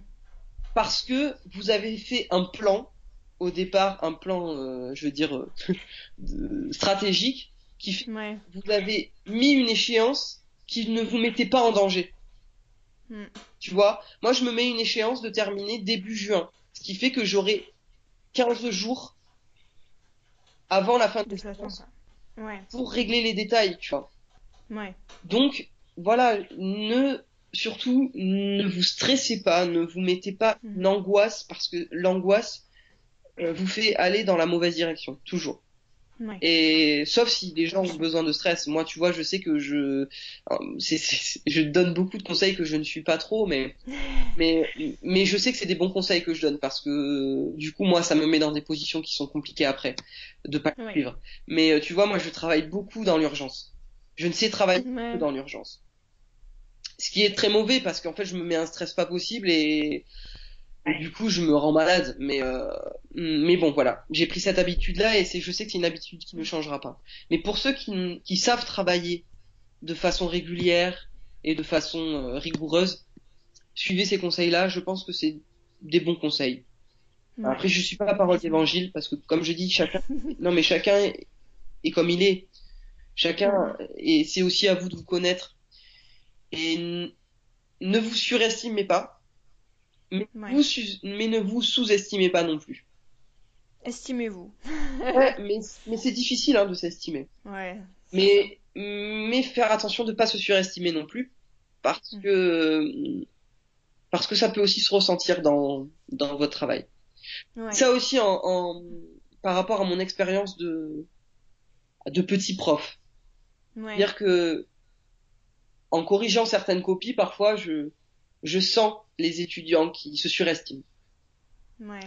Ça vrai. me et ça me met un peu en colère parce que je me dis euh, qu'ils ils veulent qu'ils essayent de me prendre un peu pour un idiot Mhm. et en plus ils se et en plus ça me met en colère pas contre eux Mm. mais parce que je me dis qu'ils se mettent tellement en danger en faisant ça parce que Ouais. ben ils se ils se sabordent quoi Ouais. Et donc du coup, voilà. Alors après, je vous dirai pas euh, qu'est-ce que c'est que se surestimer ou se sous-estimer, ça c'est à l'échelle. Ça dépend vraiment de chacun. Et voilà. Je pense qu'il faut être humble avec son travail aussi. Ouais. Et aussi savoir accepter eh ben, qu'on a atteint la limite de ce qu'on pouvait faire. Ouais. Un mémoire n'est pas une thèse.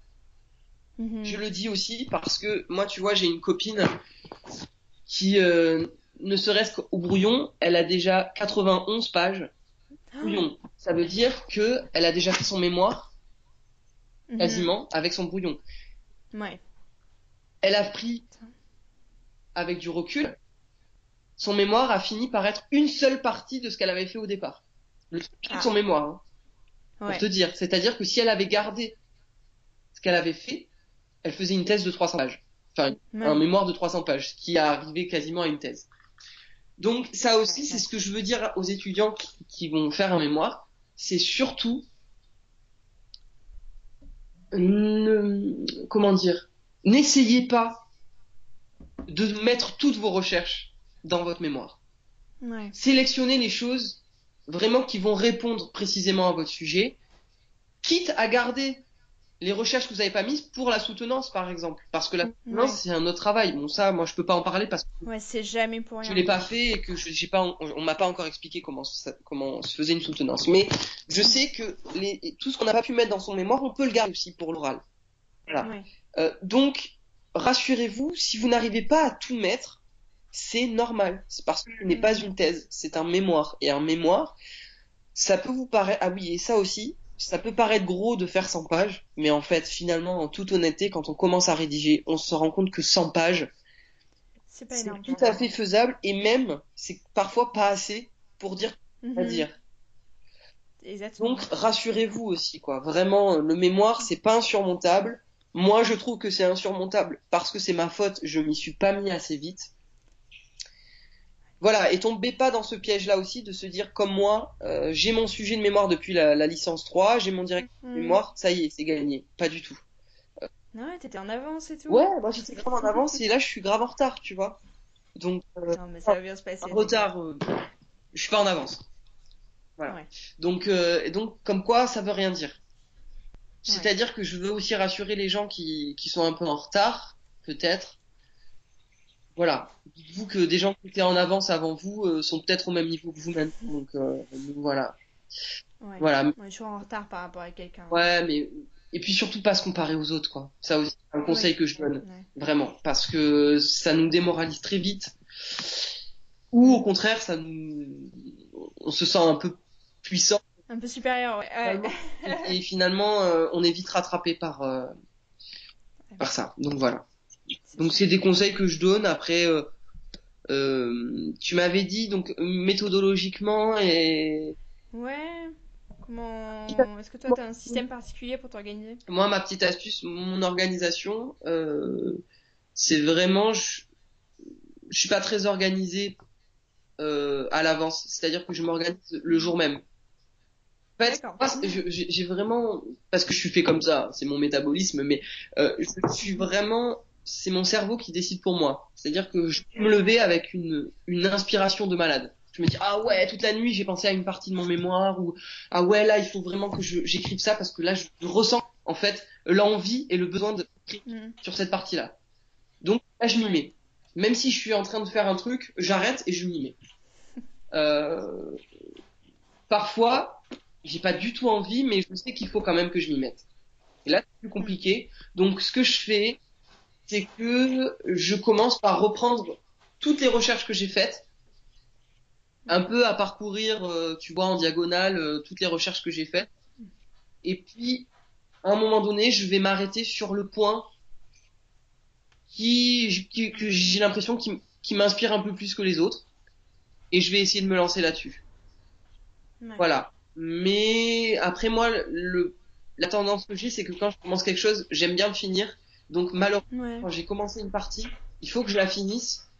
Donc quand j'ai envie de travailler sur autre chose, je peux plus trop parce que je suis dans la partie et que j'ai besoin de la finir avant de commencer autre chose. Ouais. Mais euh, ouais, moi tu vois par exemple, il y a pas plus tard qu'hier, euh, toute la journée, mon cerveau n'a fait que penser à un point de mon mémoire, je me disais tiens ça il faut que je l'écrive comme ça, je l'écrive comme ça, je comme ça, et j'ai pas eu la présence d'esprit de m'y mettre, et du coup, Mhm. Ben, tout, tout ce à quoi j'ai pensé, ben je l'ai plus. Donc Ouais. euh, voilà, donc ça c'est un petit peu le piège aussi. Mm. Vraiment quand vous avez une comme ça un- une illumination, c'est Mhm. la chance et écrivez, Ouais, Écrit. ça vient pas tous les jours. écrivez, écrivez vraiment. Ouais.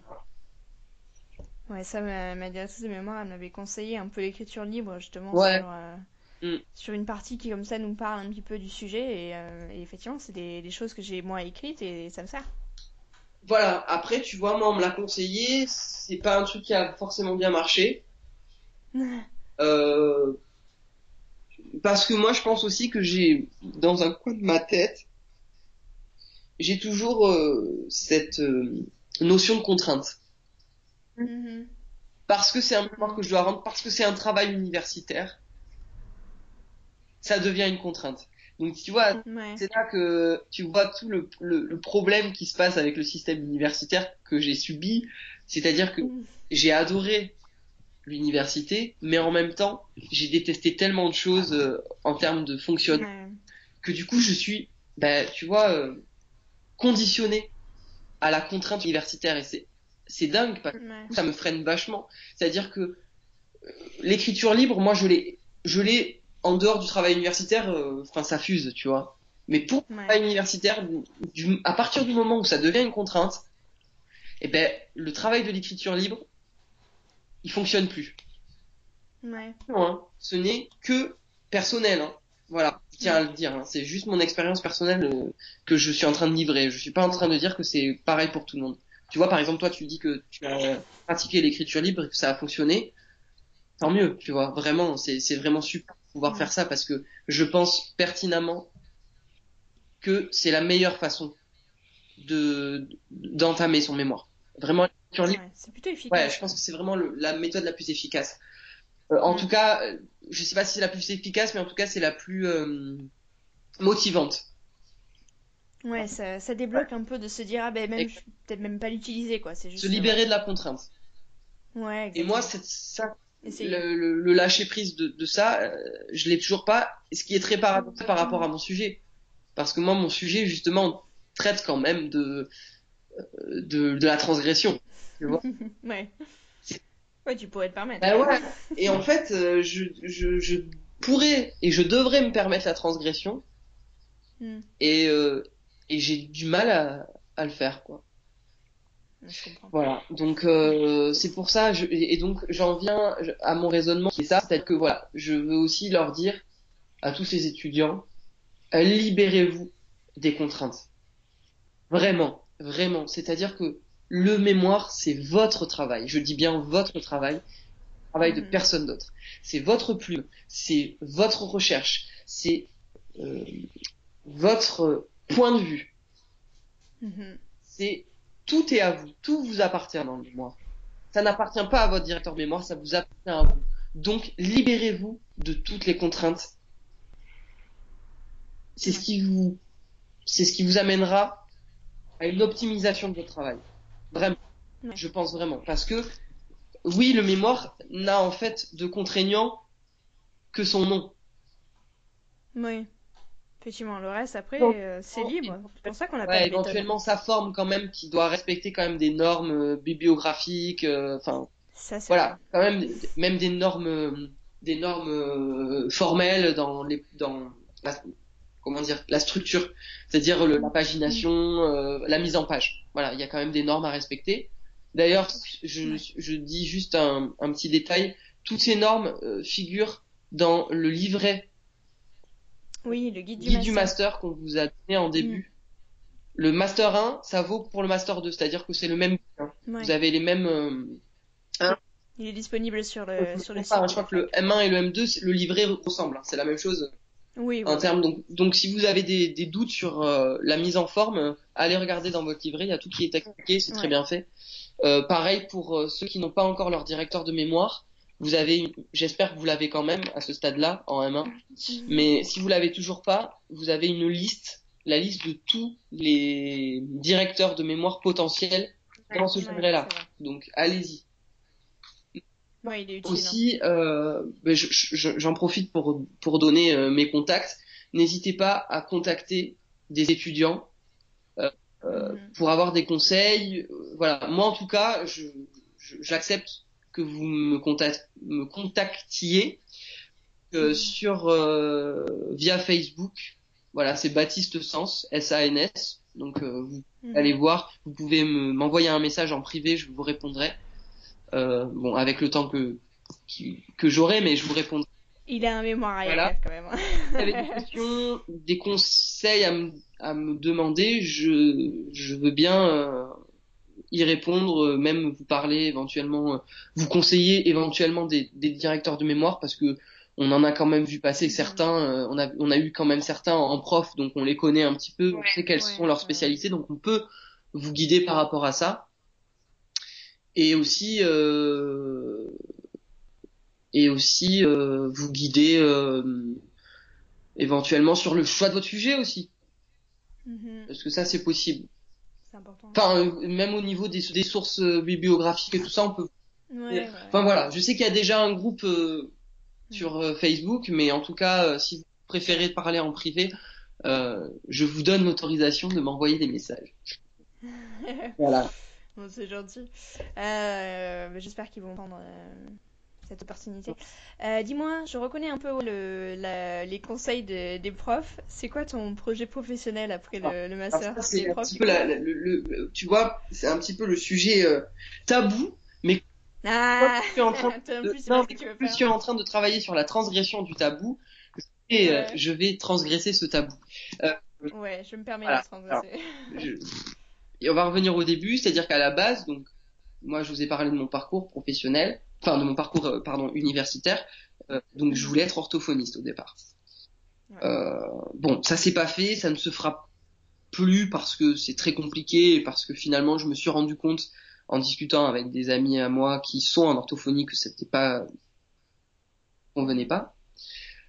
Donc après j'ai dit bon ben je vais passer le CAPES parce que je fais quand même euh, je fais quand même des études essentiellement pour la préparation au concours. Sachant que moi j'ai fait l'option euh, en master euh, réel, j'ai fait l'option euh, préparation au concours. Voilà. Anglais, enfin, euh, anglais, quoi, euh, ancien français, etc.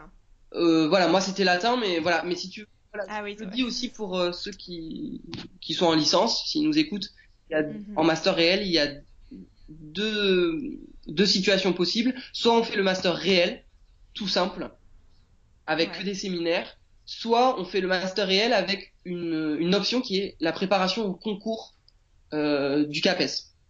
Là, on a aussi des séminaires, mais on a un séminaire en moins qui est remplacé par des cours vraiment de préparation, donc en latin, euh, en ancien français, mais il y a le choix entre les deux, et un cours de dissertation, de méthodologie à la dissertation.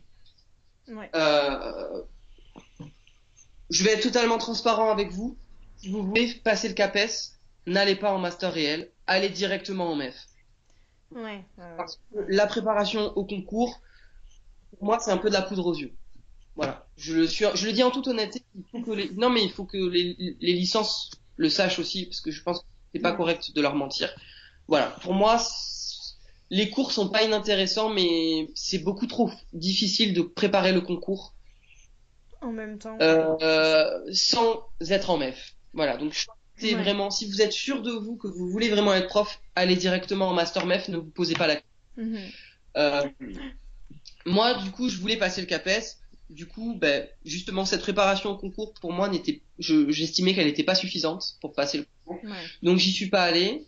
Ça, c'est la première raison. Et la deuxième raison, c'est que, en donnant des cours particuliers, je me suis rendu compte que je, ne- je, serais- je ne supporterais pas des cours à, D'en avoir 30, des comme je ça. supporterais pas de donner Ouais. des cours à une classe. Ouais. Je, bien. je, moi, je pense être euh, uniquement efficace en tant que professeur particulier. Mhm. C'est c'est la- c'est la- le seul format qui- me plaît. Euh, voilà, être dans une classe, euh, en collège, hors de question, sachant qu'on ne choisit pas malheureusement, donc c'est pour ça. Euh, et puis voilà, moi j'ai un peu de mal aussi à, à pas pouvoir, être dans l'idée de pas pouvoir choisir où je travaille. Donc, euh, donc ça, c'est un peu une réticence que j'ai eue et du coup, euh, faisant partie d'une famille de profs aussi, euh, je pense que j'ai un petit peu une réticence à, à ça. Voilà, Ouais. je suis pas allée en CAPES, donc mon, forcément mon projet professionnel a- en a pris un petit peu euh, pour son grade, Mhm. parce que il faut aussi le dire et je vais être aussi honnête. Le master lettres, si on n'est pas destiné au professorat ou si on ne se destine pas au doctorat, euh, ça offre peu de débouchés. Voilà, ça il faut être honnête avec ça. Euh, ça offre peu de débouchés si on s'arrête juste au master. Vous Ouais. voulez avoir Il faut faire un truc faire, après. il ouais. faut faire, euh, il faut, il faut spécialiser. Moi, ce que j'ai oublié de dire, c'est que j'ai quand même un diplôme universitaire. En licence 3, j'ai passé un diplôme universitaire de français langue étrangère. Euh, donc, je- voilà. Donc, j'ai une, une spécialité en didactique du français langue étrangère et seconde. Euh, je suis diplômé, donc j'ai un diplôme Mhm. euh, que j'ai fait à distance. Donc moi, ça me permet quand même d'avoir une spécialité qui m'offre un peu plus de possibilités Ouais. euh, dans mon avenir professionnel. Même si, tu vois, là, c'est- assez drôle que tu m'en parles, parce que il y a deux jours, j'étais au téléphone avec ma mère pour, pour lui parler d'un projet que j'ai qui est absolument pas du tout euh, en rapport avec euh, les lettres. C'est que Ouais. très longtemps que je, je, je, j'ai le désir d'être art thérapeute, c'est-à-dire Oh, wow. faire de la thérapie par l'art. Ouais. puisque je pratique le théâtre, la musique et la danse. Donc forcément une pratique artistique quand même assez développée. Et donc voilà. Et en fait, ça m'est revenu comme ça d'un coup. Je me suis dit, mais euh, attends, je finis mon master. Là, je suis en. Ça fait quelque temps que je fais de la recherche d'emploi. Voilà. Ouais. Alors euh, ne me demandez pas. Euh, bah, la recherche d'emploi. Et euh, dans le milieu des lettres, bah, c'est euh, rédacteur pour des sites web. euh, c'est Mhm. euh, correcteur, c'est euh, travailler dans les maisons d'édition, enfin voilà. Sauf que bah, il y a très peu de travail, on se le dise, euh, très peu de place. Euh, moi, j'ai un peu le souhait de rester à Bordeaux, donc euh, ça Mhm. ferme encore plus de portes. Oui, là, c'est compliqué. Et puis, c'est pas des boulots euh, super euh, enthousiasmants dès le départ, tu Ouais. vois. Donc, Ouais. Hum, face à ça, ben, je me suis retrouvé à, à devoir peut-être trouver des alternatives et me dire, c'est que un projet pour le moment, mais peut-être faire une formation de, de psychopraticien pour pouvoir après me spécialiser en art thérapie. Voilà. Je suis, j'ai un job étudiant à côté, moi depuis 4 ans. Ouais. Je travaille à Decathlon, donc ça n'a rien à voir. Donc, Ah, j'adore ouais, j'ai quand même, même- j'ai quand même un, un revenu mensuel qui me permet d'avoir une liberté dans aussi euh, éventuellement la possibilité de faire une autre formation. Enfin voilà. Quand même, euh, je peux pa- payer mon loyer, donc je, suis pas forcément non plus trop dans une urgence de trouver du travail tout de suite. Même si je suis, il y a quand même une urgence de trouver du travail parce que bon, il faut quand même Ouais. viser euh, autre chose que Décathlon. Pour ma part, en tout cas Ouais. c'est pas mon domaine de prédilection. Donc voilà, donc c'est compliqué de donc pour dire mon projet professionnel à part être euh, artiste parce que c'est euh, foncièrement ce que j'ai envie d'être, Ouais. professionnel, un artiste professionnel, de vivre de ma musique, de vivre du théâtre, c'est Mhm. mon rêve le plus ultime et c'est vraiment mon projet professionnel. Il faut aussi être lucide et c'est un milieu qui est très difficile d'accès Mhm. un milieu dans lequel on on vit pas forcément de son art, donc il faut Mhm. trouver des alternatives. Et donc voilà, Et donc ces alternatives, je les ai pas vraiment encore bien définies. Ouais. C'est un peu inquiétant parce que je termine mes études et que bon ben il faut quand même que je sois et que Ouais. mais il faut, j'ai aussi envie de dire qu'il faut relativiser et surtout pas se précipiter parce que moi j'ai fait beaucoup de choix euh, dans mon parcours qui ont été des, des choix qui n'ont pas été assez pertinents Ouais. pour ce que je voulais faire. Donc, il faut, euh, et pourtant, je, parviens quand même à réussir quelque chose. Voilà, ça que je voulais dire. Donc ça veut dire ne vous angoissez pas si vous avez l'impression que le parcours que vous avez choisi n'est peut-être pas le bon pour arriver là où vous voulez mhm. aller. C'est pas grave, ça vous aura forcément apporté quelque chose. Moi, je sais que les lettres, le, la licence et le master, même si c'est pas forcément un master que j'utiliserai dans mon dans mon parcours professionnel plus tard, ça m'aura forcément servi. Donc euh, voilà, donc il n'y a rien qui se perd. A rien qui se perd et tout se transforme. Là, je prends un peu le non, non, mais c'est un cliché, mais c'est vrai. rien ne se perd, tout se transforme, mais c'est vrai. Mm. C'est vrai. C'est-à-dire qu'il faut aussi euh, avoir l'intelligence d'utiliser ce qu'on ce qu'on a acquis pour en faire autre chose. Voilà. Et imposer le choix, imposer sa vision des choses. Euh, ne accepter d'être atypique aussi, quoi, tu vois. Et, euh, et se donner les moyens. Voilà, c'est tout. Euh, ça n'arrive pas sur un plateau, rien n'arrive sur un plateau. Euh, il faut provoquer les choses et, et voilà. Et moi, j'ai avoir confiance. j'ai tendance à dire que la chance n'existe pas. Ouais. Le hasard n'existe pas. Euh, la chance, on la provoque. Toujours. Même si on s'en rend pas compte, même si c'est fait inconsciemment, on, la provoque. Donc, euh, donc voilà. Donc, tout ce que j'ai envie de dire par rapport à mon expérience euh, en tant qu'étudiant, c'est surtout hmm, ne dévalorisez jamais ce que vous avez fait et ne vous démoralisez jamais. Restez positif parce que même si c'est difficile, et c'est difficile, la fac, c'est difficile. Si on veut réussir à la fac, il y a du travail et c'est difficile. Donc ça, il faut le savoir. Mais c'est pas impossible. Et une fois qu'on s'est donné les moyens de faire les choses, c'est tellement une, euh, une satisfaction personnelle mm. que il y a, y a, pas de regret après quoi. Enfin moi je sais pas si c'est ce que tu ressens, mais même j'ai galéré pendant pendant cinq ans. Il faut se le dire, ça fait quand même cinq ans qu'on est à la fac.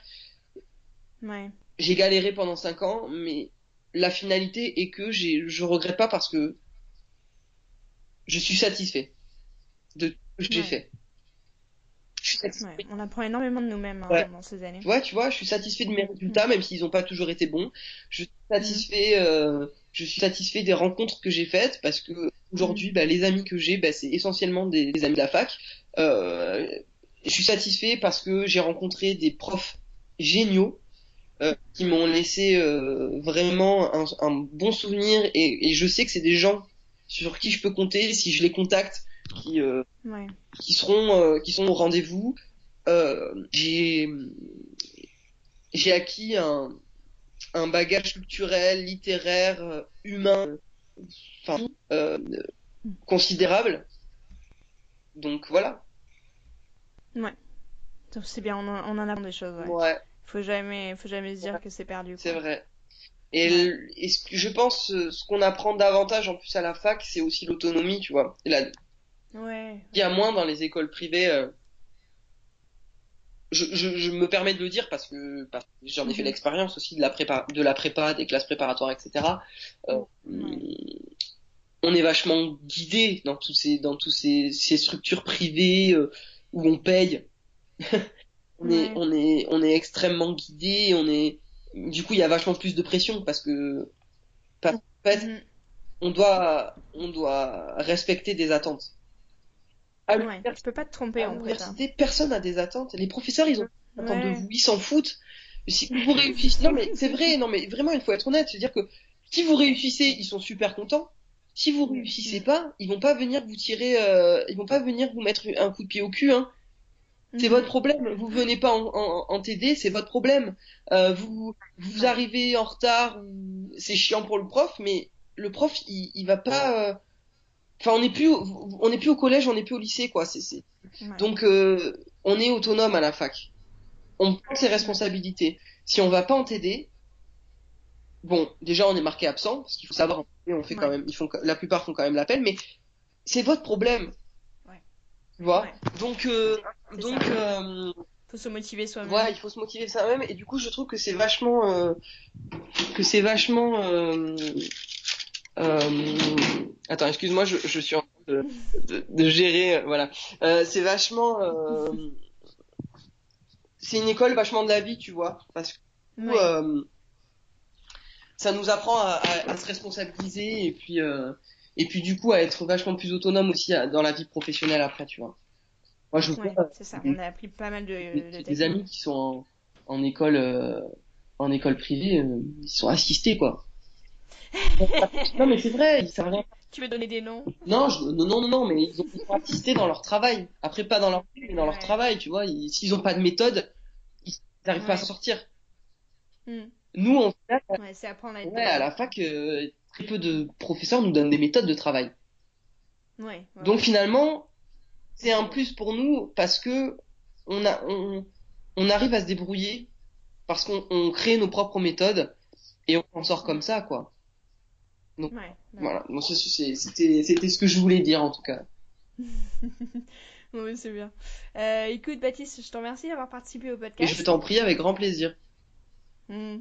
Euh, voilà, pour nos auditeurs, vous pouvez, bah, vous pouvez retrouver Baptiste euh, sur Facebook déjà. Euh, Ouais. et puis, euh, vous pouvez nous poser des questions Mm. sur le compte Instagram du podcast réel Ouais. aussi. At le podcast Voilà. réel. Mais on est bon. Vous avez le droit de passer certains passages parce que j'ai beaucoup parlé. Non, non, on va écouter avec Voilà. attention.